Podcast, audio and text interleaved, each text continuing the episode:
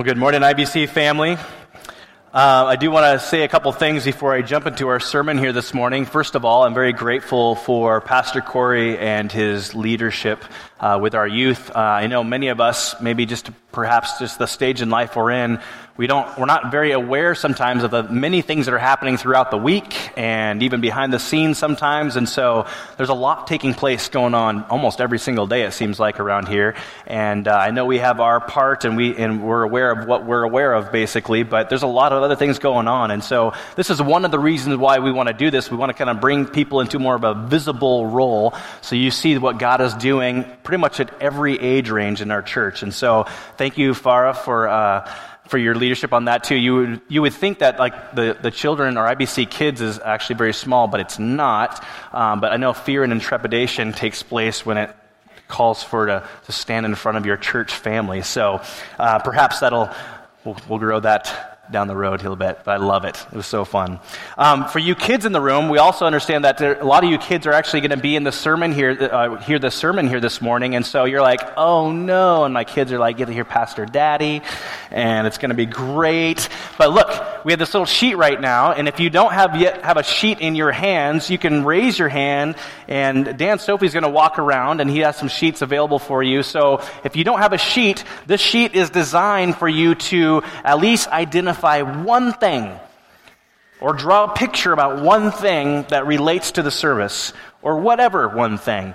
Um, so I know you have the, the little sermon notes that you oftentimes doodle on, but this is an opportunity to take this sheet. So keep your hands up. Dan is going to walk around. Some other ushers are going to walk around. And if you keep your hands up, just keep them up until there's a, uh, a sheet in your hands, and then you can do that. The rest of you, in your bulletin, there is. Uh, sermon notes for you to fill out as well. So, that being said, I know, I got to wait for, there's a lot of hands up. Maybe we need multiple people walking around for this. got Dan on the, on the run here this morning. Well, I'm going to get started here. Plus, I have like a whole hour, and this is great. So, it's going to be a really nice long sermon. No, and that's not really. We'll see. I never really know. I don't have Saturday night now, so I don't really know how to gauge how long my sermons are going to go. So, um, you know, a, a, few, a couple years ago, I actually preached a sermon basically with the intent of how we can prepare ourselves to prepare our hearts for worship. In other words, we talked about what, do we, what does it look like to come into Sunday morning and to become prepared for worship, come prepared to, in a sense, do church with our church family. And the point that was emphasized in that sermon a couple years ago was this your experience of worship on Sunday morning is significantly influenced by your preparation on Sunday morning. Let me just say that again. Your, your experience on a Sunday morning is significantly influenced by your preparation on Sunday morning. In other words, depending on how you prepare your heart, depending on what the, the things that you participate in, the, the, the normal activity in that morning, all kind of influences what you are going to come in and receive on a typical Sunday morning. So we talked about things like this. It's important that you and I don't come as a spectator, but instead come as a worker. Coming to church as a spectator is like a sporting event. How are you going to make my life better? How are you going to make my life happy? What are you going to do for me? And by the way, that mindset has no unifying, unifying capability whatsoever. So we cannot come to church and expect to have a wonderful experience, especially when we come to church asking the question, What are you going to do for me? Am I going to like church today or not? Instead, you need to come with the mindset Am I coming as a worker? Am I coming asking this question God, how do you want to use me today? What are you going to do in and through my life this morning? And so we talked about some very practical things. We talked about preparing to receive from God. We talked about preparing to respond to what we have received. We talked about preparing to edify the family of God, our brothers and sisters in Christ. By the way, just because we emphasize it over and again, you are brothers and sisters in Jesus Christ. We have a bond with one another by the very fact that we are all saved, at least those of who, us who are saved, by the blood of Jesus Christ. That makes us brothers and sisters. And that means that you and I are going to spend eternity together. So we probably should start getting along now. What do you think? I know we do. It's all good. I believe that the same principle also or equally applies when we prepare to open our Bibles. I'm convinced of this that when we open our Bible, or if we open our Bible with the intent to hear from God, then we must do so in a manner in which we ready ourselves, that we come prepared to listen and to receive. But I think, unfortunately, the strategy we oftentimes employ when we, when we are studying God's Word is that it reveals we don't have much of a strategy at all. And how often, when we come to open our Bibles uh, and, and, after, when we pursue God through His Word with good intentions, our intentions are oftentimes sabotaged by multitasking, by distractions, by minds that are already cons- consumed with today's agenda, by weariness, by kids, because we don't know how to study the Bible? What is it for you? So, the question this morning that we're going to answer is how do we prepare our hearts to effectively study God's Word? How do we come into a place in which we are ready to hear and receive with what God has for me? You remember we, call, we started a series with why the Bible matters. Then we transitioned into how do we actually study the Bible? And this morning we are asking basically this question How do I prepare my hearts for the moment I open God's Word? And prepare to receive. I do want to say this right up front. I read a book on this, which is what kind of kind of sparked or I guess uh, encouraged this part of the sermon series. The book is called "Before You Open Your Bible" by Matt Smethurst. And so uh, the main points I'm really just taking from all his chapter headings, and then I'm taking my own liberty to kind of elaborate on what these points actually mean. Let me just say a couple practical things up front before we jump into nine points. Yes, there's nine. There's nine points, but we'll fly through them, I think. Um, first of all, when you open your Bibles, this is the most practical ways. You need to sit up.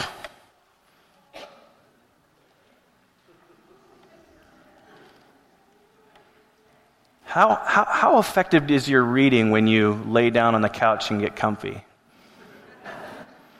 I joke with my wife when she lays down on the couch, the kids are finally in bed. She's laying down and she opens her book and I say, Good night, honey.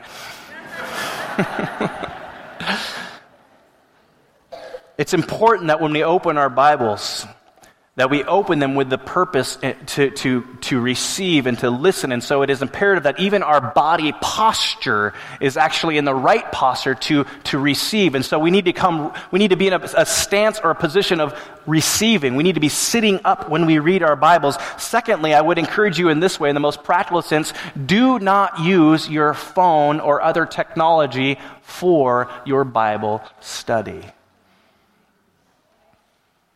There's a couple of reasons behind that. First of all, the one is very obvious to all of us. We have way too many reminders. We have way too many other apps functioning simultaneously when we are seeking to study the Bible. And when our mind immediately kind of goes on this rabbit trail, that rabbit trail is so quickly uh, picked up by another app. And so, can I just encourage you in this way? In our approach to God's Word, do not use your technology. Actually, my Bible's on the pew right there because I have all my Bible verses in here. Actually, open your Bible. Open your Bible. Here's the second reason why I believe that's so important, especially for you parents and especially for you grandparents. It's what you are modeling to your children. We already have it in our household. My daughter Katie, She's like, You're always on your phone.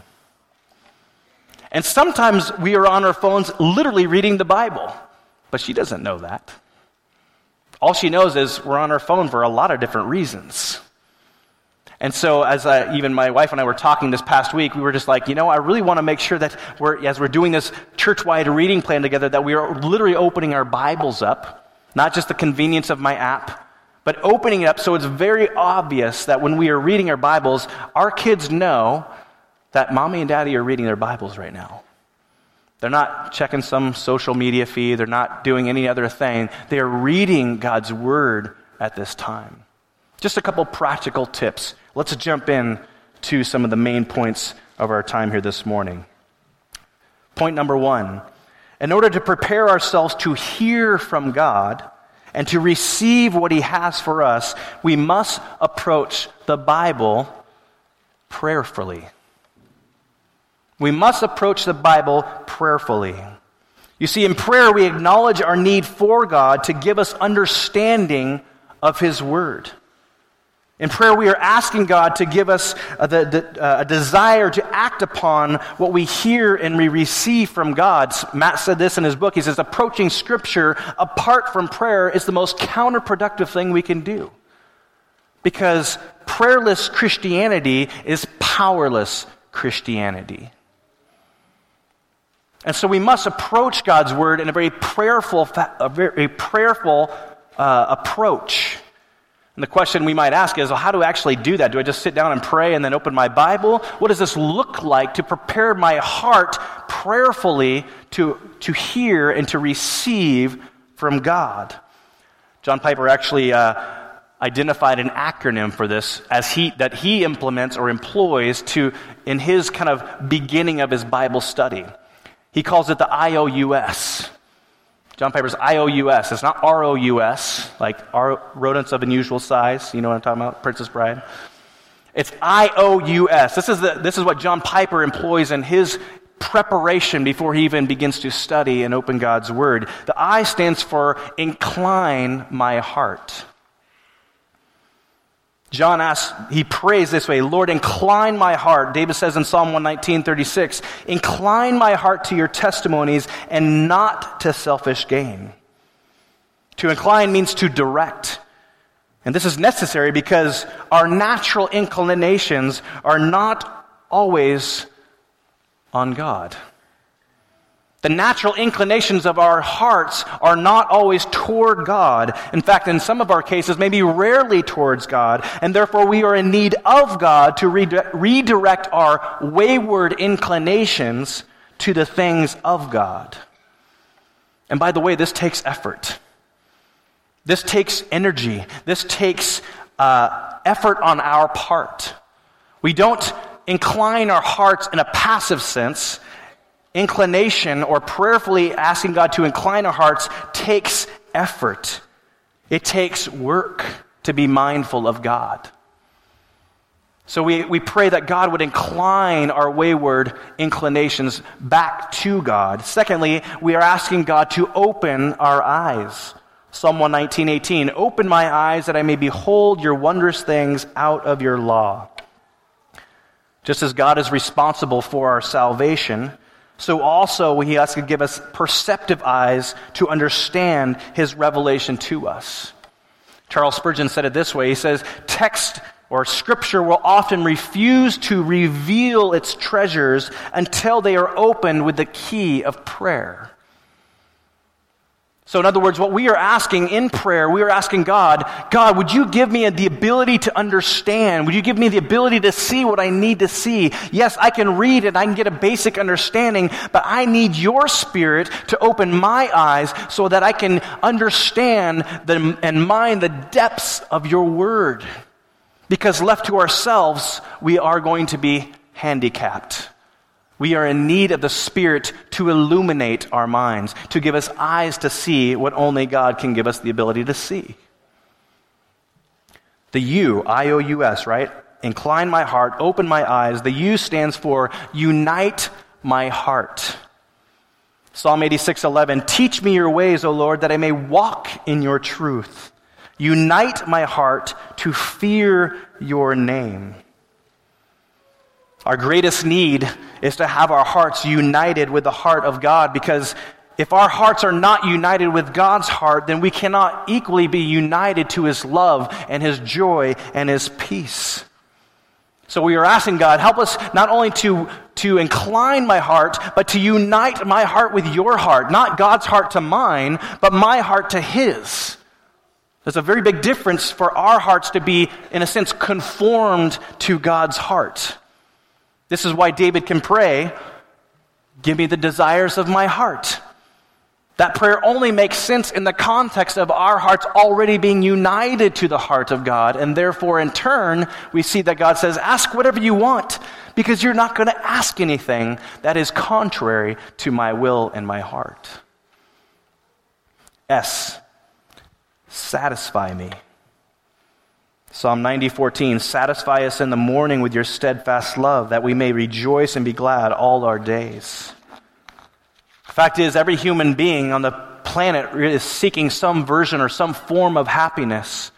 And that's okay. That's not necessarily a problem in and of itself. The problem is that we seek God or we seek happiness outside of God. So seeking or pursuing happiness is not wrong. It's in what source are we expecting to receive happiness from? That's why David will say, Psalm, Psalm 16, 11, You make known to me the path of life. In your presence there is fullness of joy. At your right hand are pleasures forevermore. I O U S, incline my heart, open my eyes, unite my heart, and satisfy me in your word. God desires that you would be satisfied in His Word. That you would, in a sense, be once again reminded and, and content with the things of God. Augustine said it this way Our hearts will always be restless until they find our rest in Thee. You will always be discontent. You will always be unsettled. You will always be restless until you find true satisfaction in God. So, the way in which you and I prepare to hear and receive from God is first approaching the Word of God in prayer. But secondly, we, we hear and receive what God has for us by approaching our Bibles humbly. We must approach our Bibles humbly. The approach, this approach kind of acknowledges two important truths or two important principles. First, first one is this the Bible in which you are holding in your hands is really one of the many evidences that God loves you. Think about that. The, re, the very fact that we have an inspired and an eternal revelation from God is his way of saying, I love you. And therefore, I want you to know me. I want you to know what life is all about. I want to uh, foster a relationship with you. This is God communicating, going, I haven't left you in the dark. I'm not leaving you ignorant. I'm giving you exactly what you need for life and for godliness. But secondly, when we open our Bibles, we are entering into the presence of God. Think about that for a moment. When we open our Bibles, we are invited to enter into the presence of God. And here's a second thing, and He has something to say to you.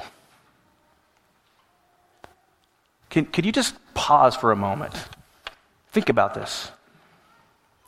God, Almighty God, creator of the heavens and the universe, creator of all things that we experience with all our senses says, I have something to say to you. It's pretty profound when you think about it. It's incredible to think that God, eternity past, eternity future, we're created, God is not created, has something to say to you. The question is are we listening? Are we coming with a heart prepared to listen and to receive? When we realize just for a moment that Creator God has something to say to us and that we are entering into the presence, in a sense, the, the Holy of Holies, so to speak. In the Old Testament, we see that there was a, a priest, and oftentimes they would even cast lots of who would have to walk into the Holy of Holies with a rope tied behind their ankle just in case they drop dead. And now we have the Spirit of God indwelling us. It's incredible. In fact, I could say this, I believe. The manner in which we approach God through His Word says a lot about what we think about God. The manner in which we approach God through His Word says a lot about what we think about God. Thirdly, In order to prepare our hearts or prepare ourselves to, receive, to hear from God and to receive what He has for us, we must approach the Bible desperately. I know I shared the story probably a while back, but a number of years ago, there's a group of us guys who went on a, a hike call, uh, on the Bailey Range in the, in the Olympics here. And the Bailey Range, among many trails, is kind of a, a, kind of a bucket list trail because it's just beautiful. You're basically walking around Mount Olympus, and just the, the views are epic. And the, the summer we went was incredibly clear. The weather was good. There was no smoke in the sky. The only difference was there was a very dry winter prior to the summer in which we went, and so all the seasonal snow melt that we would kind of rely upon for water sources were gone. And so there was one day in which we filled up where we camped out, and we went the entire day in a very hot day, and there was no water to be found. And guess what? We all ran out of water. Doug is shaking his head because he was on that trip. Let's just say when you all run out of water, and after a while you're going, I think our priorities have changed. Now all of a sudden we're not necessarily looking to where we're going to go through. Now, what matters most, or first and foremost, is water. And so we're looking at the topo map, and we're like, maybe we can go up. And so we huff it to the top of this, the ridge line, only to discover we can't go on the other side because it's all cliffed out. So we must go down. We see a lake at the very bottom of the valley. The only problem is we don't know how to get down there. And you think, like, well, you just walk down. No, you don't just walk down. It's like cliffy everywhere. There's a right way to go, and we don't have any vantage point. By God's grace, we found a way, and eventually, coming down this little valley, there's this little trickle of water. Picture five guys hunkered around this trickle of water coming out of the ground. It's like desperation. It was a godsend. It's imperative that you and I come to God through His Word desperately. But I think unfortunately, sometimes we don't come with a desperation. We just kind of come with a, an already full state. Let me illustrate it in this way. Anybody you like Mexican food? I love Mexican food. I love all the same five ingredients, made lots of different ways. but what I love especially about Mexican food is all the chips and salsa you get before the meal, right? The meal before the meal. Here's the deal, though. Guess what? You, you get in and, and they keep asking, Do you want more chips? And you're like, Yes, please. Do you want more salsa? Yes, please. Keep it coming. Don't let it, don't let it go empty. And then they bring out the main course. And oftentimes, my, my thought, though I don't actually act upon it, is could you just put that in a to go box? Because I'm already full of chips and salsa. And now my appetite, I came in hungry, and now that the main course has come, I am not really that hungry anymore. And I think, in a parallel sense, sometimes we are so filled up with the world's chips and salsa that when it comes to feasting on God's Word, we have very little appetite. Let me ask you this question, church family. Do you approach the Bible more like a snack or like a feast? Is, some, is it something that kind of subsidizes your life, or is it something that you regard as absolutely essential to your well being? Would it be more accurate to say that you're willing to hear from God, or that you are desperate to hear from God? Are you merely interested in Scripture, or are you internalizing Scripture? After all, Deuteronomy 8:3 says this, man does not live by bread alone, but by every word that comes from the mouth of the Lord. So we must come to the word of God desperately. Fourthly, however, in order to prepare ourselves to hear from God and receive what He has for us, we must approach the Bible studiously. To be studious means this it means to be diligent or earnest in intent. Uh, be, it means to be purposeful. It means to be have, kind of have a, a, deliberate love for learning or a love for study. And you might be saying right up front, going, Aaron, that is not me. That does not describe me at all. I am not a studious person. I don't love to learn. I was not good in school. And my response would be is, sure you are. Of course, you're a studious. Everyone is studious about the things that they love. Whatever you love, whatever your heart is drawn to, you are in turn studious in the sense that you want to know everything about it. You always study what you love. You always study what is important to you. It's why some of you can say, I was terrible in school, but I know every statistic in baseball. And I know every player, and I know everything about that player.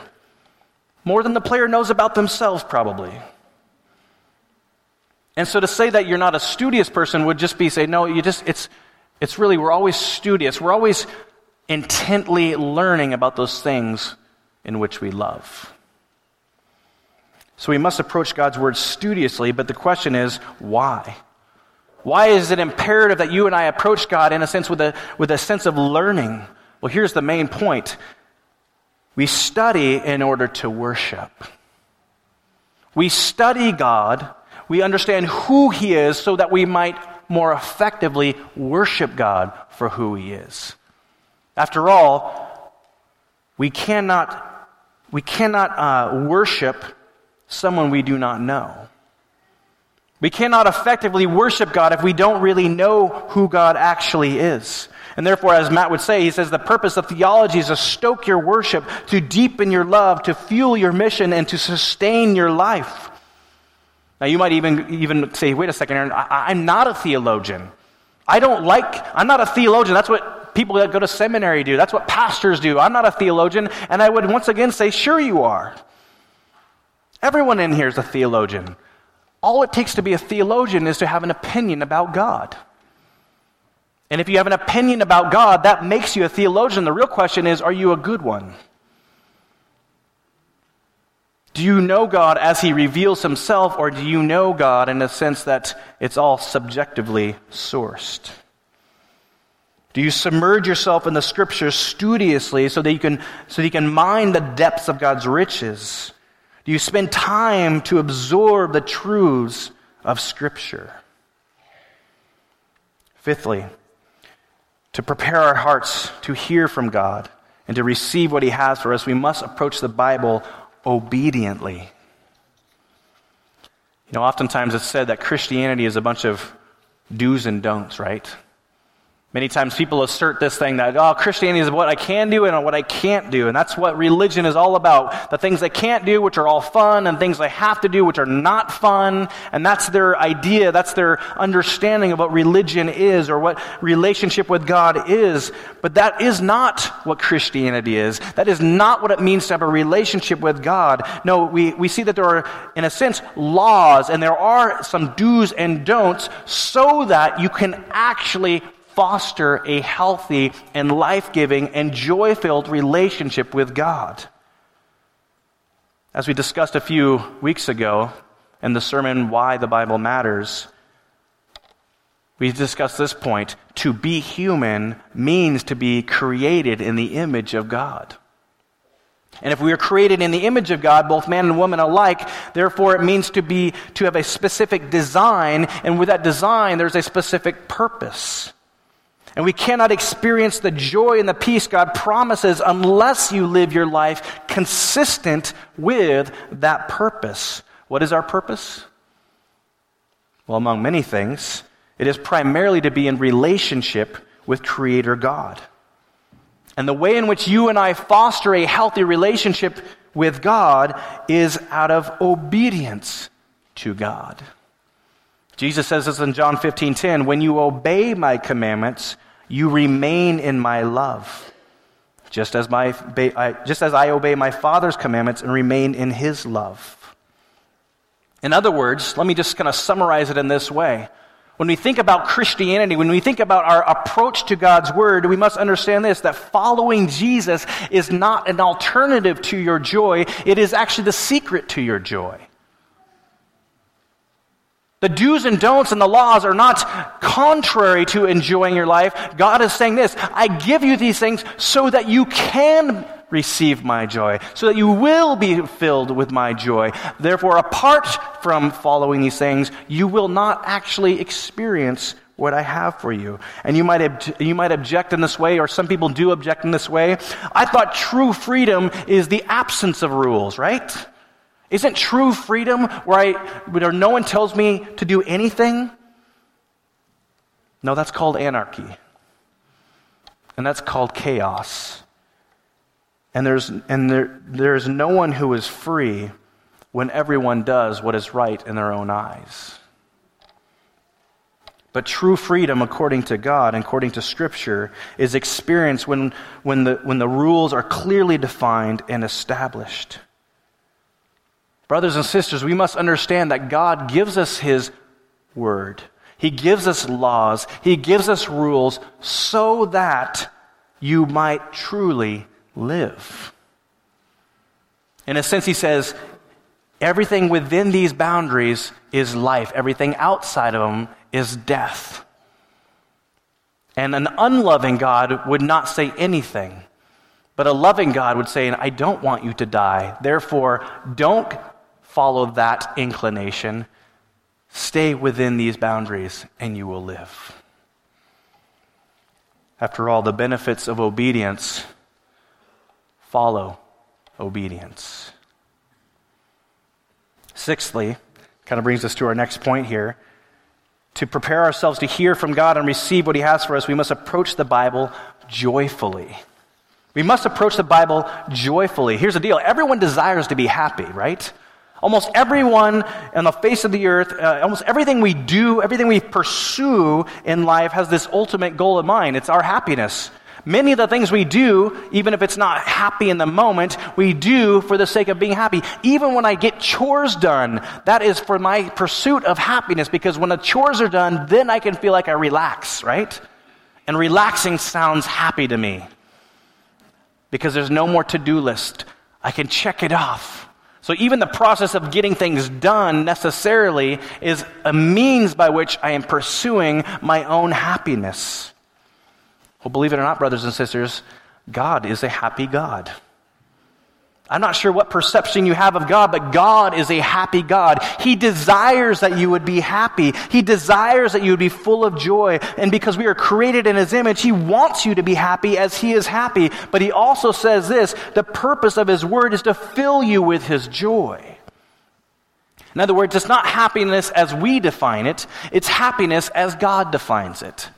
It's not happiness in where we look, it's in happiness in where he says, This is how you experience me. This is how you are, how you were created. This is how you are filled with my joy.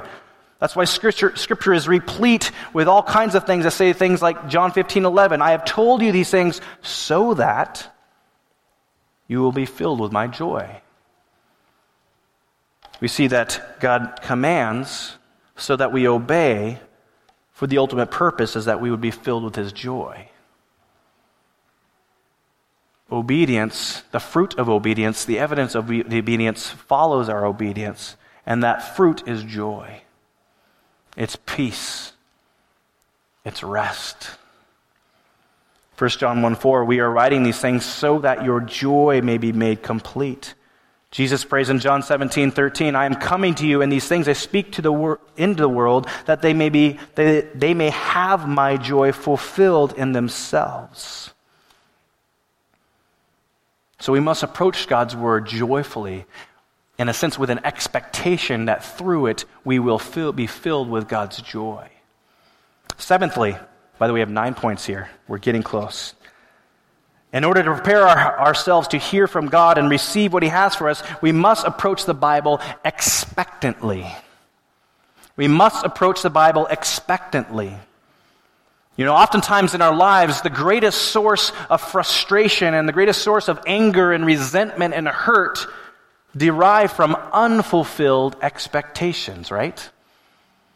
We have a certain, we're just like all in. Like, I hope to experience this. And if we don't experience something, or if it doesn't, things don't pan out the way in which we had hoped for, then we are frustrated. Then we are uh, aggravated.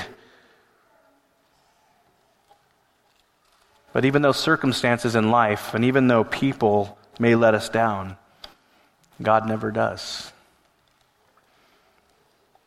You see, when we open our Bibles, we must open it with a sense of anticipation or expectation that we are going to receive exactly what we need from God. So, this expectation must be qualified just for a moment. It's not an expectation of God will give me what I want if I ask for it. It's an expectation that God will give me exactly what I need when I ask for it. After all, we are praying from the very beginning, Lord, unite my heart with your heart, incline my wayward inclinations to your heart. And therefore, in turn, we ask whatever we want, and he will do it because we do things or we ask for things that are in accordance to his will. And even if we don't, the Holy Spirit prays on our behalf in perfect accordance with his will. So open your Bibles with expectation, brothers and sisters. Don't just open it going, oh ah, man, what's the reading plan for today?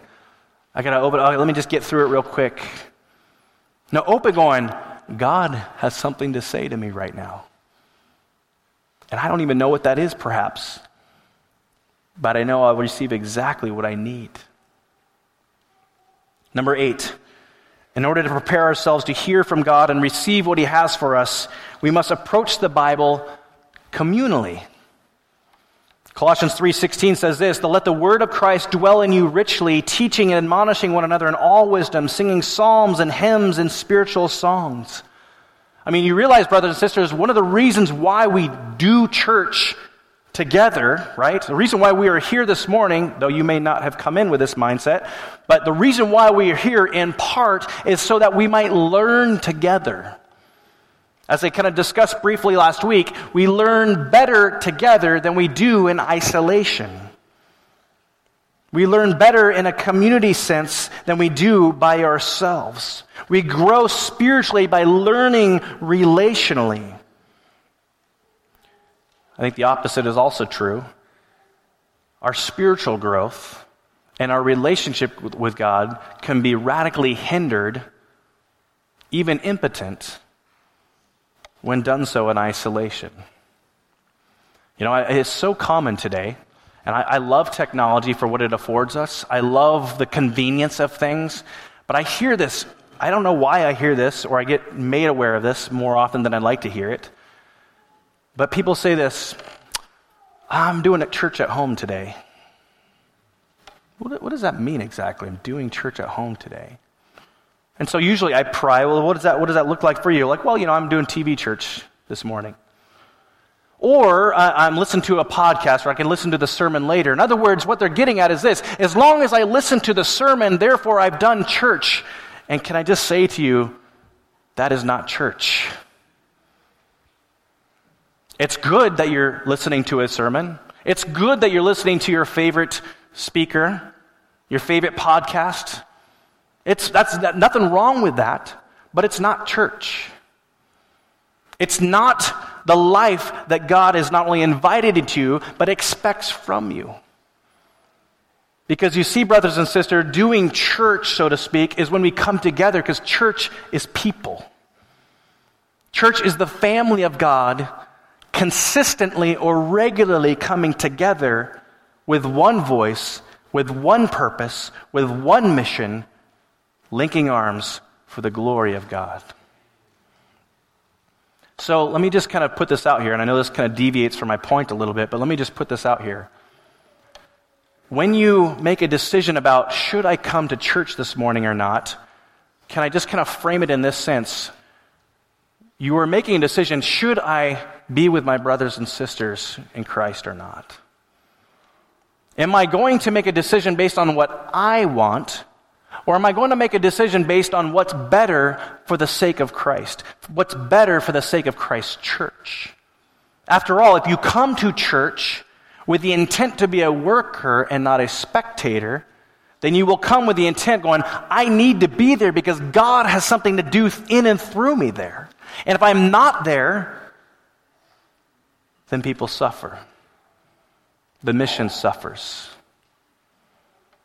And I think, in a parallel sense, as we come to learn and receive what God has for us through His Word, we must do so communally. We must do so in relationship with each other. We do so in the, in the most practical sense, like mentor relationships and life groups and small groups. We do this uh, in our regular participation as a church family on a Sunday morning. We even do that in the church wide reading plan. That's the, one of the, the primary intents of this church wide reading plan. And by the way, if you were not here last week, I'd encourage you, you can get it on the resource page on the website.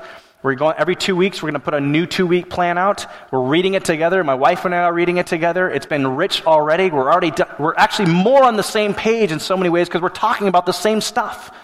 It's not like she has her plan and I have my plan. We're actually reading the same thing. It's like, did you notice that? And what is this all about? It's fun.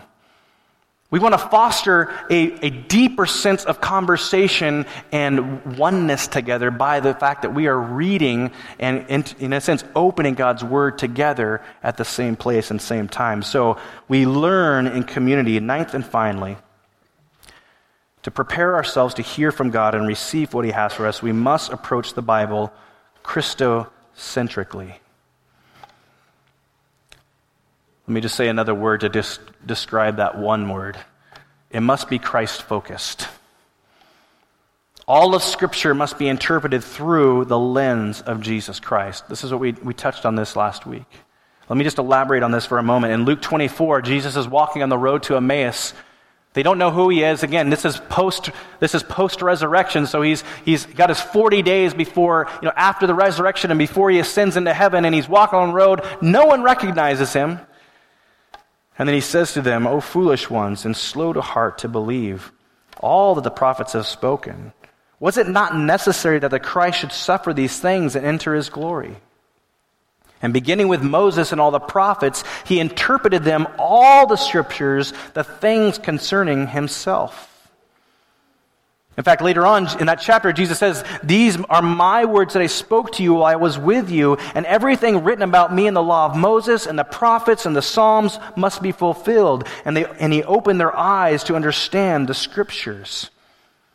Jesus says, even says in John chapter 5, he says, You search the scriptures because you think in them you have eternal life, and it is they that bear witness about me. He goes on to say in verse 46 For if you believed Moses, you would believe me, for he wrote of me. In other words, what Jesus is declaring very emphatically, he's saying this all scripture from Genesis chapter 1, verse 1 to the very end of Revelation, he says, it's all about me. It's not just a collection of stories, it's not a, a historical document, though we get history from it.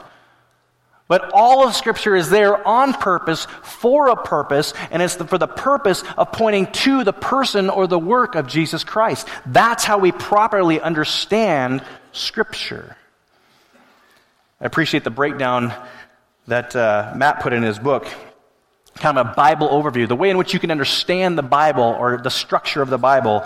The Old Testament is all about anticipation. The, the, the, new, the Gospels are all about manifestation. Acts is all about proclamation.